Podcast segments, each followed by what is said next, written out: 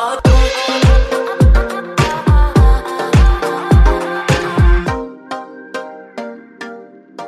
last week we started on Easter Sunday a brand new series of messages that we're calling I Have My Doubts.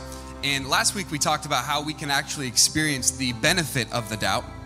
And we learned that from the life of Thomas, who was going through a season of struggle and doubt, but how he came to uh, find certainty in the person of Jesus.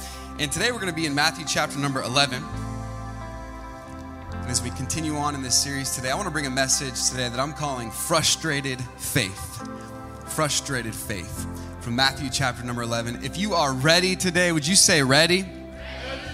Looking forward to this nine o'clock service. Thank you to our online audience for joining us as well this morning and uh, looking forward to what God is going to do today. Matthew chapter number 11. If you don't have a Bible today, there should be a Bible in the seat back in front of you. And if you don't own a Bible, that Bible is yours. It's our gift to you. And uh, we want to be able to follow along in God's Word today. So, Matthew chapter number 11, verse number 2. The Bible says this Now, when John had heard in the prison the works of Christ, he sent two of his disciples and said unto him, Art thou he that should come? Or do we look for another?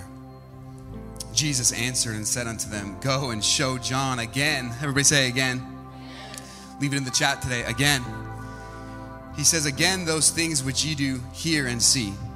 The blind receive their sight, the lame walk, the lepers are cleansed, the deaf hear, the dead are raised up and the poor have the gospel preached to them. Anybody thankful for that this morning? That is the mission statement of Jesus. Then he says, And blessed is he whosoever shall not be offended in me. And as they departed, Jesus began to say unto the multitudes concerning John, What went ye out into the wilderness to see? A reed shaken with the wind? But what went ye out for to see? A man clothed in soft raiment? Behold, they that wear soft clothing are in the king's houses.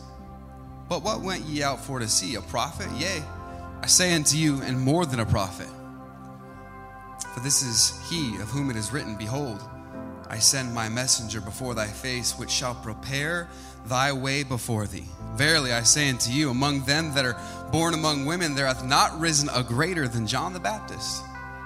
Notwithstanding, he that is least in the kingdom of heaven is greater than he. Let's have a word of prayer together this morning.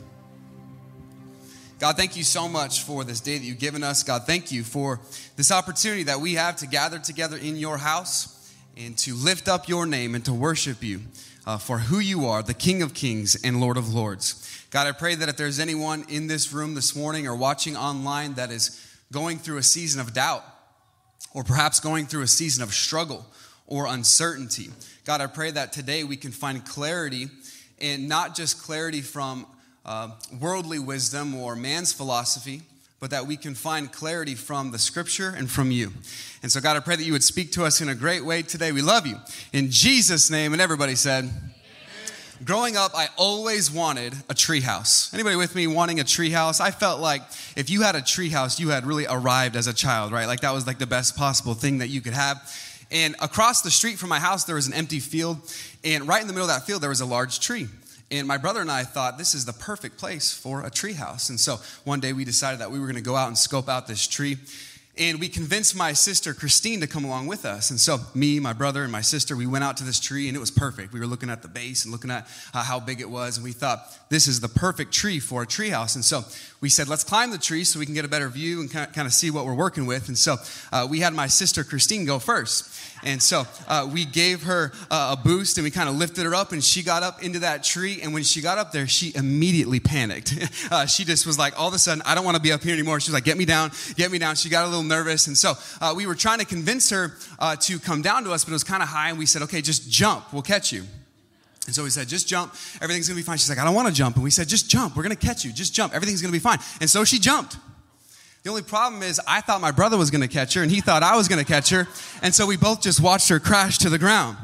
And to make matters worse, unbeknownst to us, at the base of that tree was wrapped all with barbed wire. And so my sister Christine, she fell down and she cut up her legs and was bleeding and crying. And my brother and I looked at each other like, we are in so much trouble right now. Like, this is not good. And so we had to pick her up and uh, we had to carry her all the way back to the house and, and uh, make sure that she was okay. You know, she jumped, she took a leap of faith, but it ended with frustration. And I thought about that and I thought, so often in lives, we find ourselves in a similar condition where we step out in faith and we think things are going to be great and then we lose the job. We step out in faith, we think things are going to go great, and then a relationship falls apart.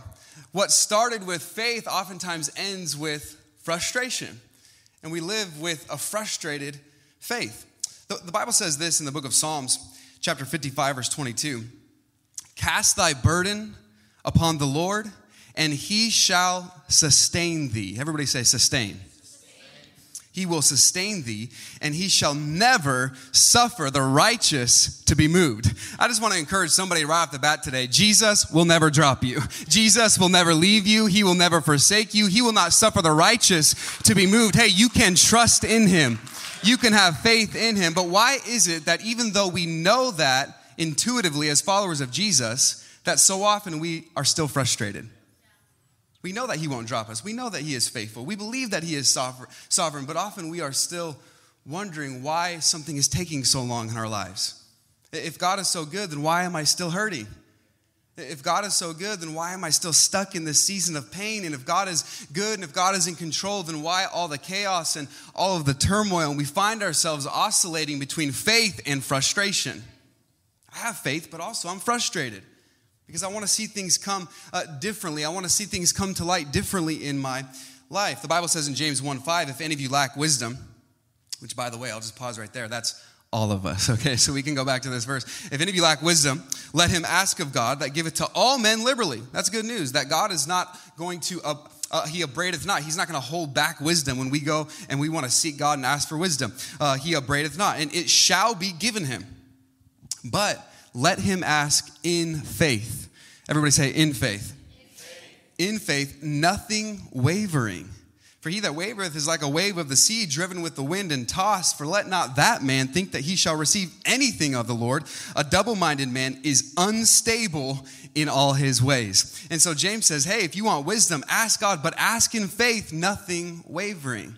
He says, have some stability when it comes to your faith. Now, we come to Matthew chapter 11 and we find the cousin of Jesus, whose name is John. Sometimes he's called John the Baptizer or John the Baptist. And we find him in a season of frustration. His faith is frustrated.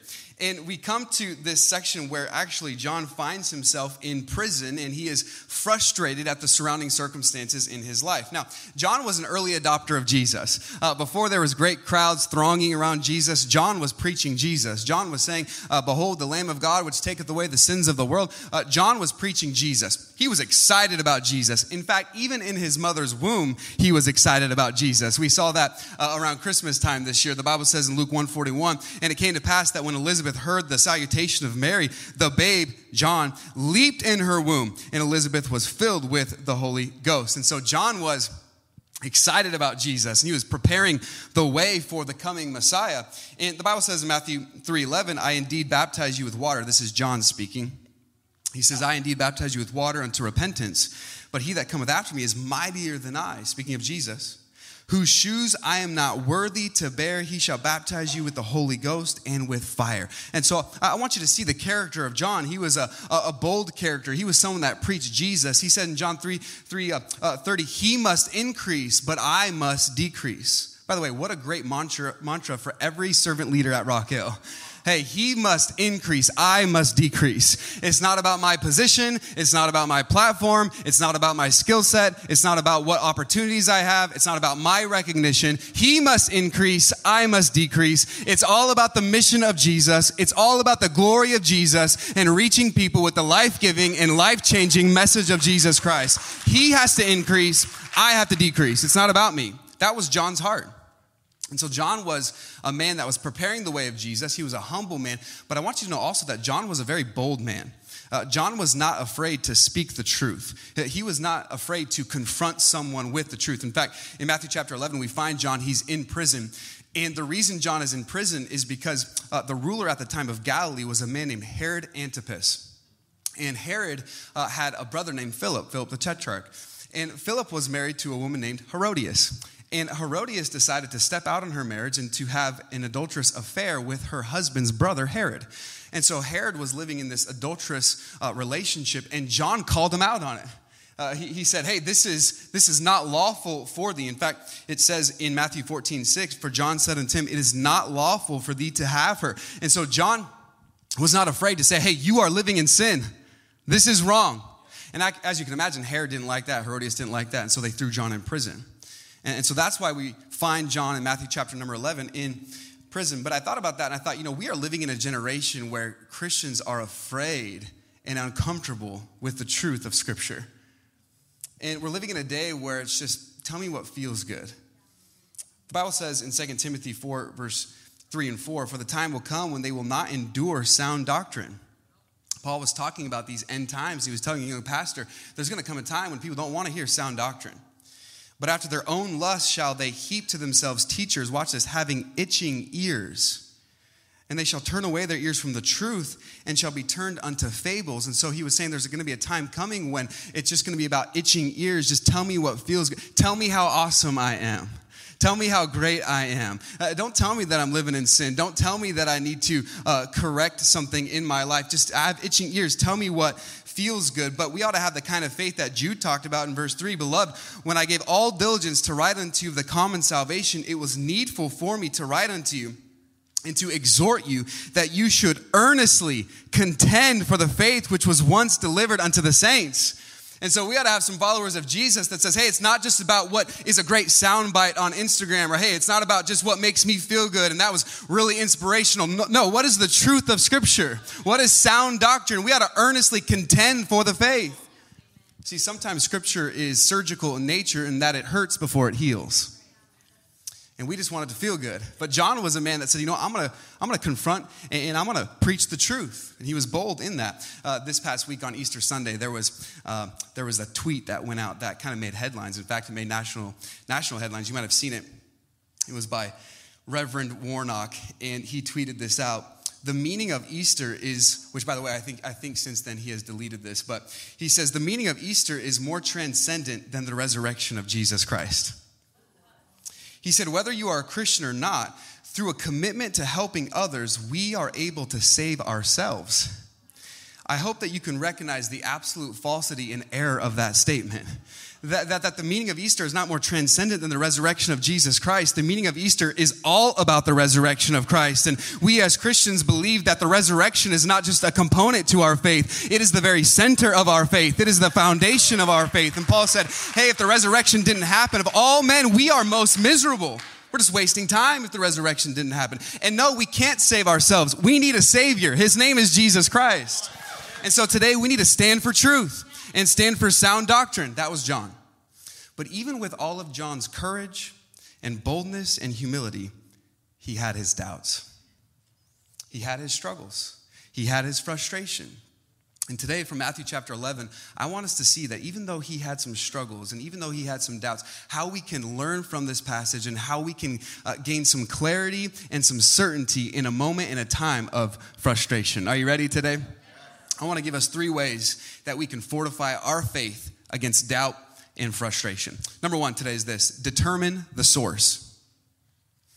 When it comes to doubt, when it comes to frustration, I think it's it's first and foremost important to identify the source, to determine where this frustration and doubt is coming from.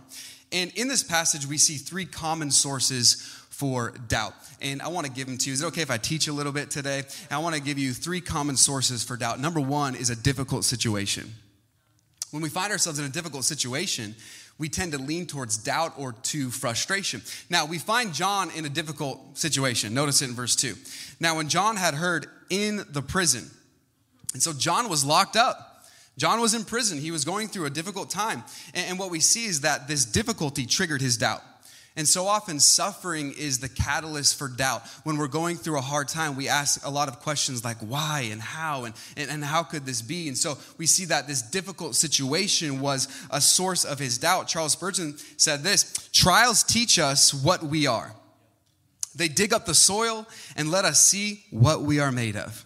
And I have found that to be true even over the last uh, uh 16 months or so that we have seen uh, uh, uh, the truth come out and we have seen so, so much uh, a character revealed through difficult seasons. And so we see this difficult situation. I want you to see how John responds to it. Everybody with me? Verse 2.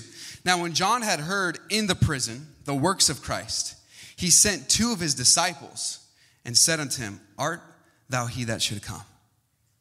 This is John the Baptist. This is John the Baptist. This is the one that already preached that Jesus was the Messiah.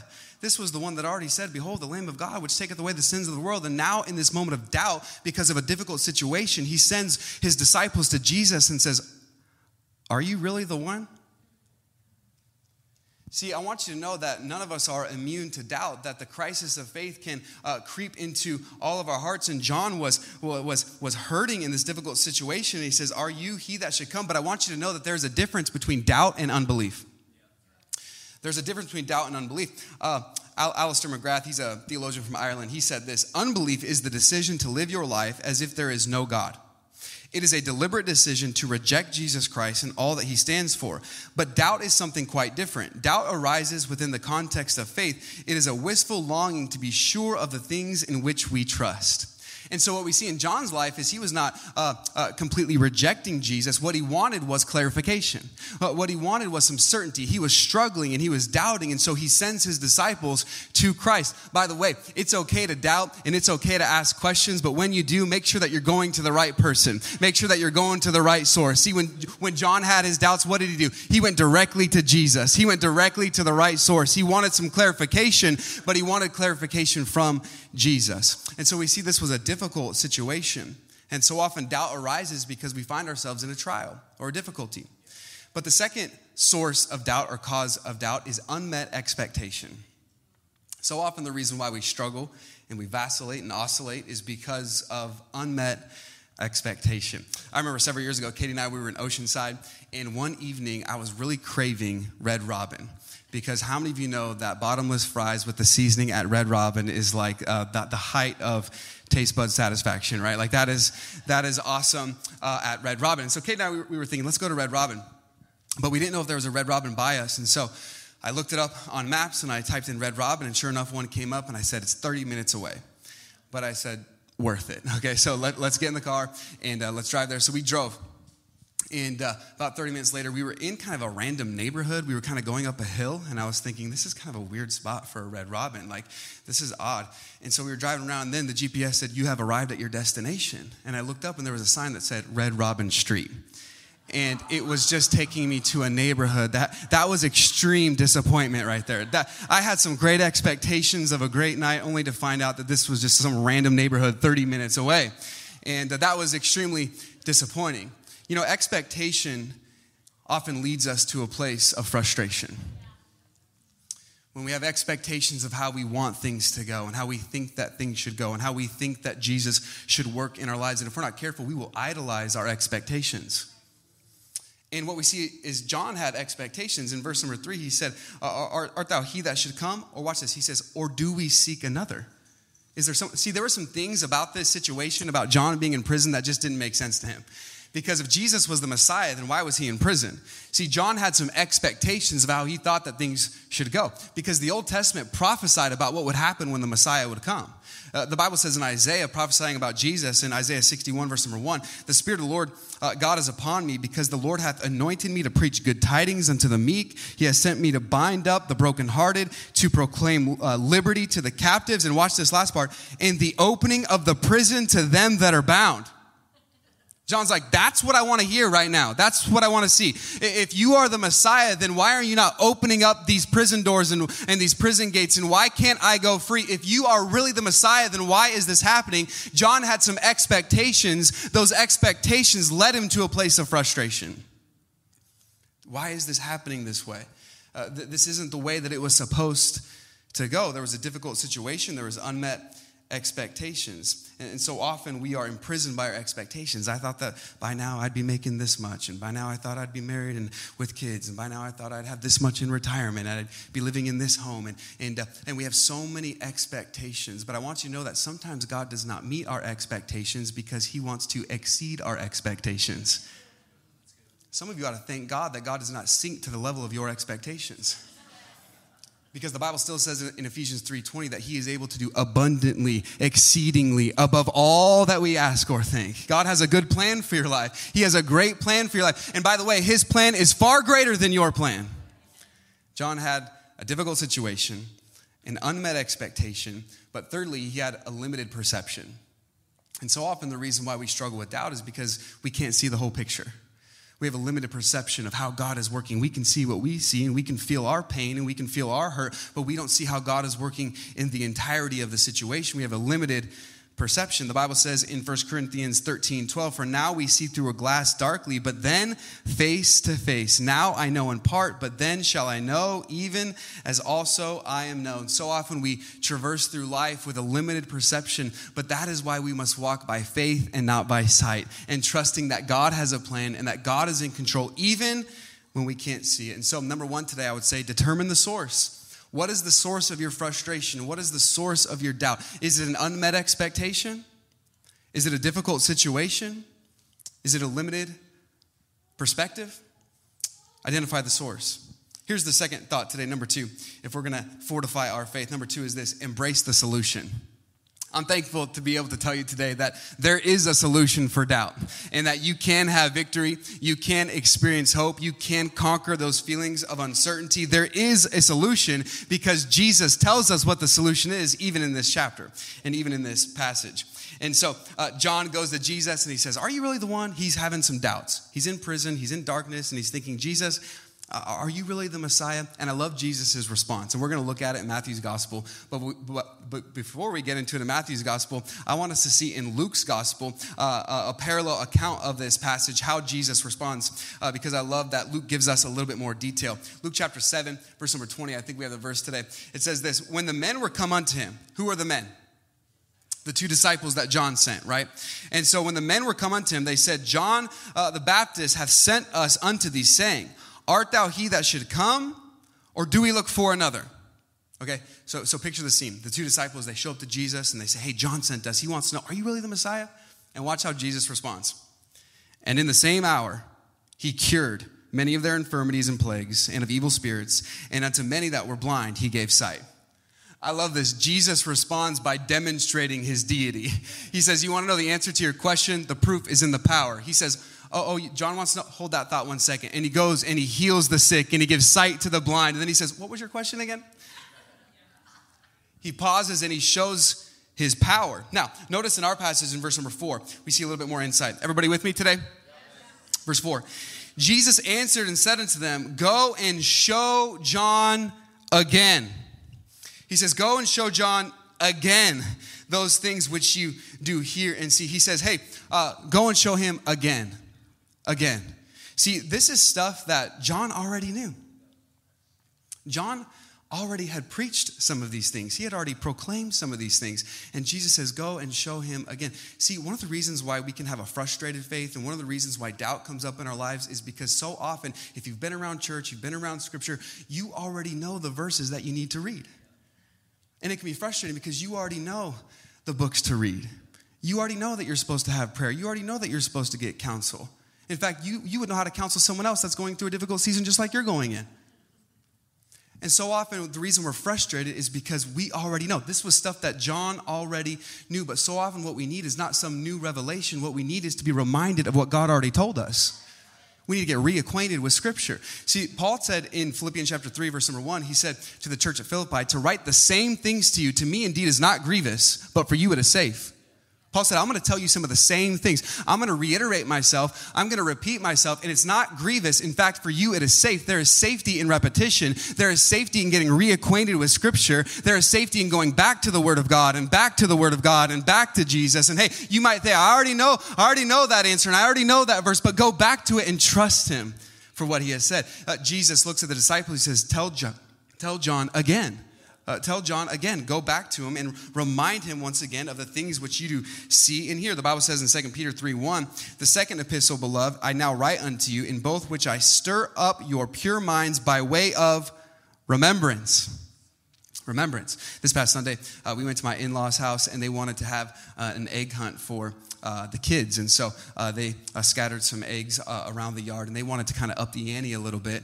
And so they decided to put some uh, cash in some of the eggs. They put some $5 bills in there. And I think in the, the big egg, there was even $10. And so the kids were really excited about that. The only problem is they forgot where they hid the eggs. And so we were out there for a long time just looking around. And, and uh, there are still money eggs hidden in their yard right now that we could not find.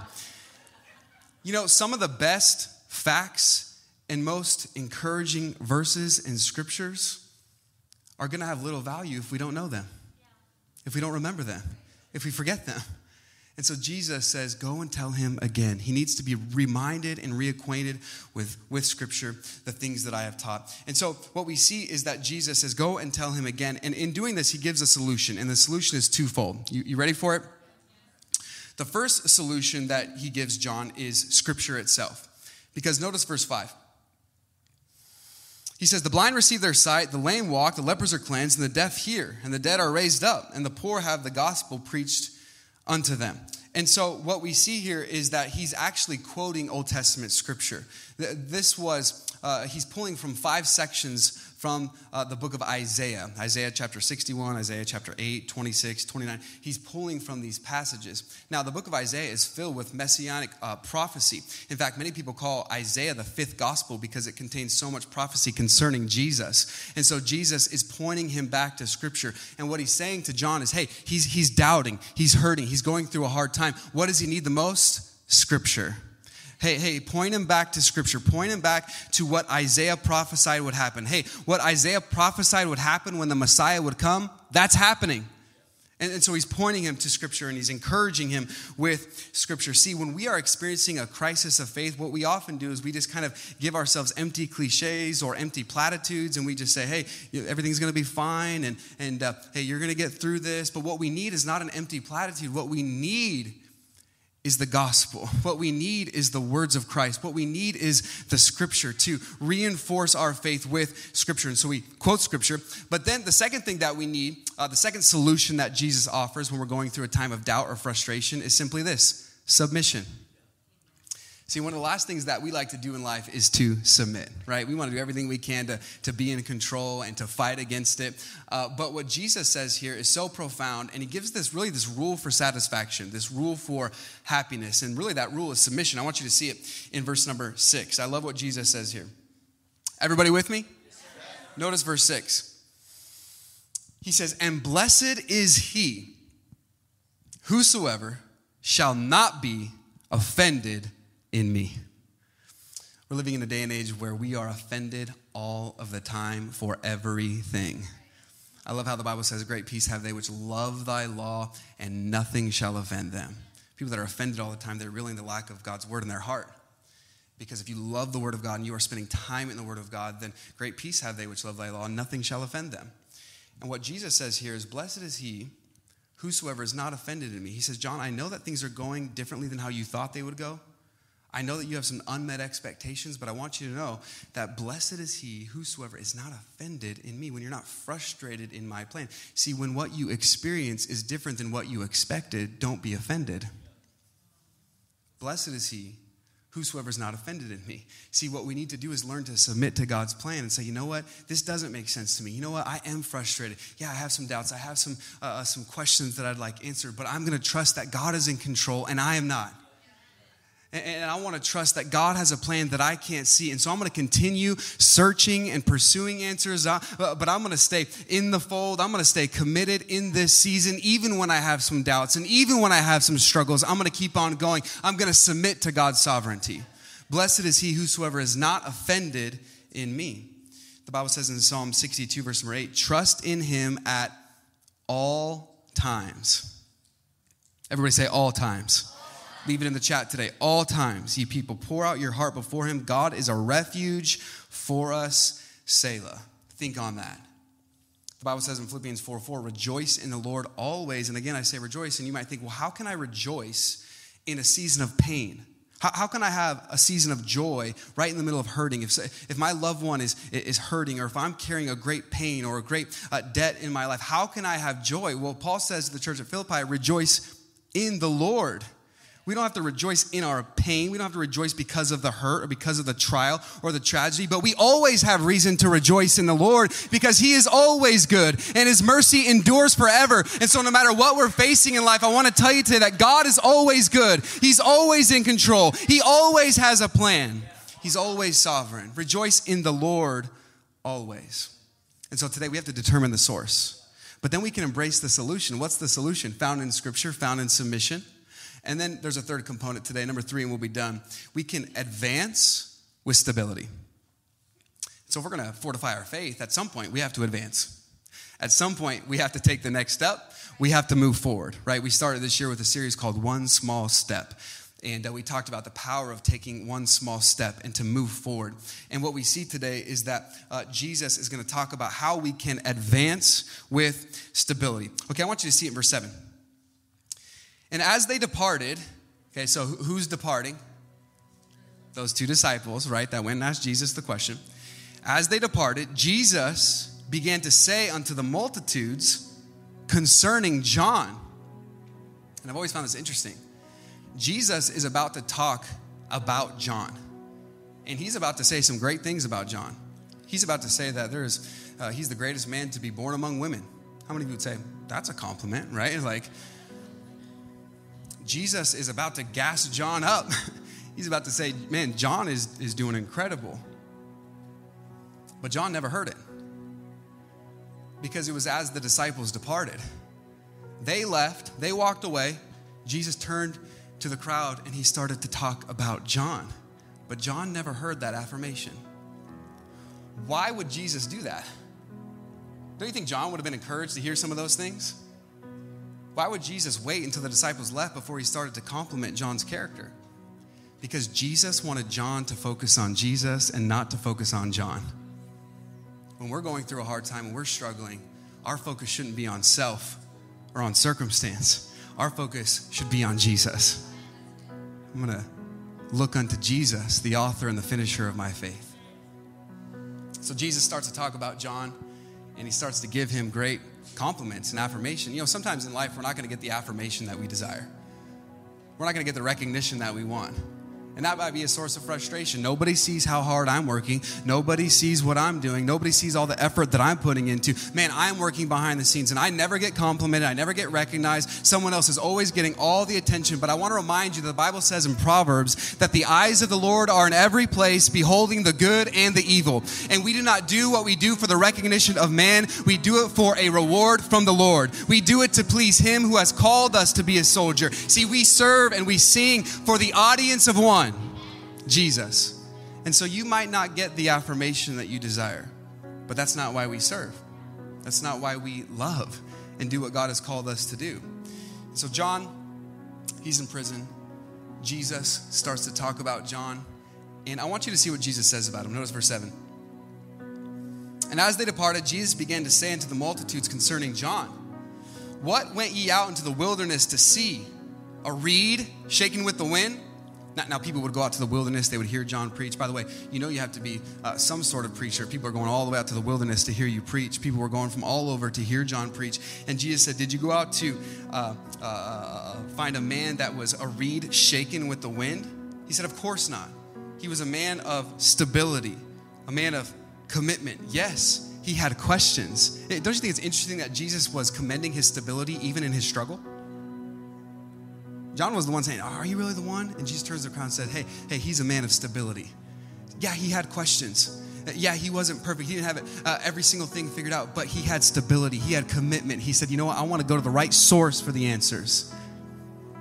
The Bible says in Ephesians 4:14 that we henceforth be no more children tossed to and fro, carried about with every wind of doctrine by the sleight of men and cunning craftiness whereby they lie in wait to deceive, constantly back and forth all over the place.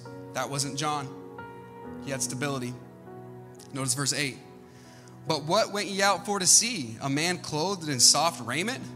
Behold, they that wear soft clothing are in the king's houses. He says, hey, he was a rough and tough character. He wasn't wearing soft clothes, he wasn't wearing a snuggie. He was a bold character. He was eating locusts and growing out his beard. And, and, I, and I love that about John because that was a statement against self centeredness. He lived his life in a way that said, I don't need to fit in. I don't need to be fashionable. I don't need to be the one that's always being noticed and seen. Hey, I'm going to live my life contrary to culture. He said, Jesus said, What did you go out to see? A man of instability? A man that was just wearing uh, the soft clothing in the king's houses? No. John lived his life in a way that was contrary to culture. He was committed to the cause. Jesus goes on, verse 9. But what went ye out for to see? A prophet? Yeah, send you more than a prophet. How, how could Jesus say that? What did he mean there? John was more than a prophet. The reason that Jesus could say, say John is more than a prophet is because John was a fulfillment of prophecy. Yeah, he was a prophet, but he was a fulfillment of prophecy. The Bible talked about uh, in Malachi one that would come to prepare the way for the coming Messiah. That was fulfilled in John. And, John had this responsibility to declare Jesus. And I want you to know today that you might say, man, that's a privileged calling that John had. He was the one to prepare the way for the Messiah, the one to point people to Jesus. Can I tell you today that we have the exact same calling? that we are called and that we have been chosen to point people to Jesus. In fact, Charles Spurgeon said that a Christian is simply to be a signpost that points other people to Jesus. The same calling that was on John's life is on our lives as well. We're to point others to Christ. Jesus is talking about John and how he was preaching and delivering the gospel message. I want you to know that even though John struggled and had doubt, that God used his struggle and that God used his suffering for his glory. And I want you to see how he did it. And I'm going to read one more verse today, but I want to invite, you to join me in standing as we read it.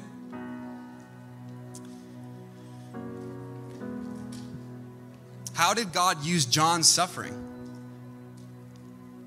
The Bible says this in Luke chapter 9, verse number 7. Now, Herod the tetrarch heard of all that was done by him Who is he talking about here? Jesus. So Herod is hearing about the works of Jesus. And watch what it says. And he was perplexed. Herod was like, wait, who is this? Uh, Jesus? He, he's performing miracles. He's teaching. Crowds like, who is this? Because that it was said of some that John, the baptizer, John, the cousin of Jesus, some had said John was risen from the dead. Is this John come back to life? Because, see, because of the affair with Herodias and Herod, uh, they eventually beheaded John the Baptist. He lost his life. And then Jesus came onto the scene and started teaching, performing miracles, and all of a sudden Herod said, Did John come back? This is bad news. He's like, Oh no, I, th- I think John has, has risen from the dead. And of some that Elias had, had appeared, maybe this is Elias the prophet, and others said the one uh, that one of the old prophets was risen again. And Herod said, John have I beheaded. But who is this of whom I hear such things? And he desired to see him. See, Herod paid attention to Jesus because of John. John's suffering contributes to the glory of Jesus. More people wanted to hear about Jesus because of John because of the testimony of John and how he lost his life, more people were pointed to Jesus. Can I encourage you today if you are frustrated, if you are lonely, if you are struggling, that God can redeem your struggle and point more people to himself. And God can be glorified and God can be magnified even in the midst of your difficulty, even in the midst of your trial. God can redeem that for his purpose. And so if you're frustrated today, you're frustrated in your faith, determine the source embrace the solution, and then advance with stability. I'm not gonna be a reed shaking in the wind. I'm gonna be committed. Let's bow our heads and close our eyes today.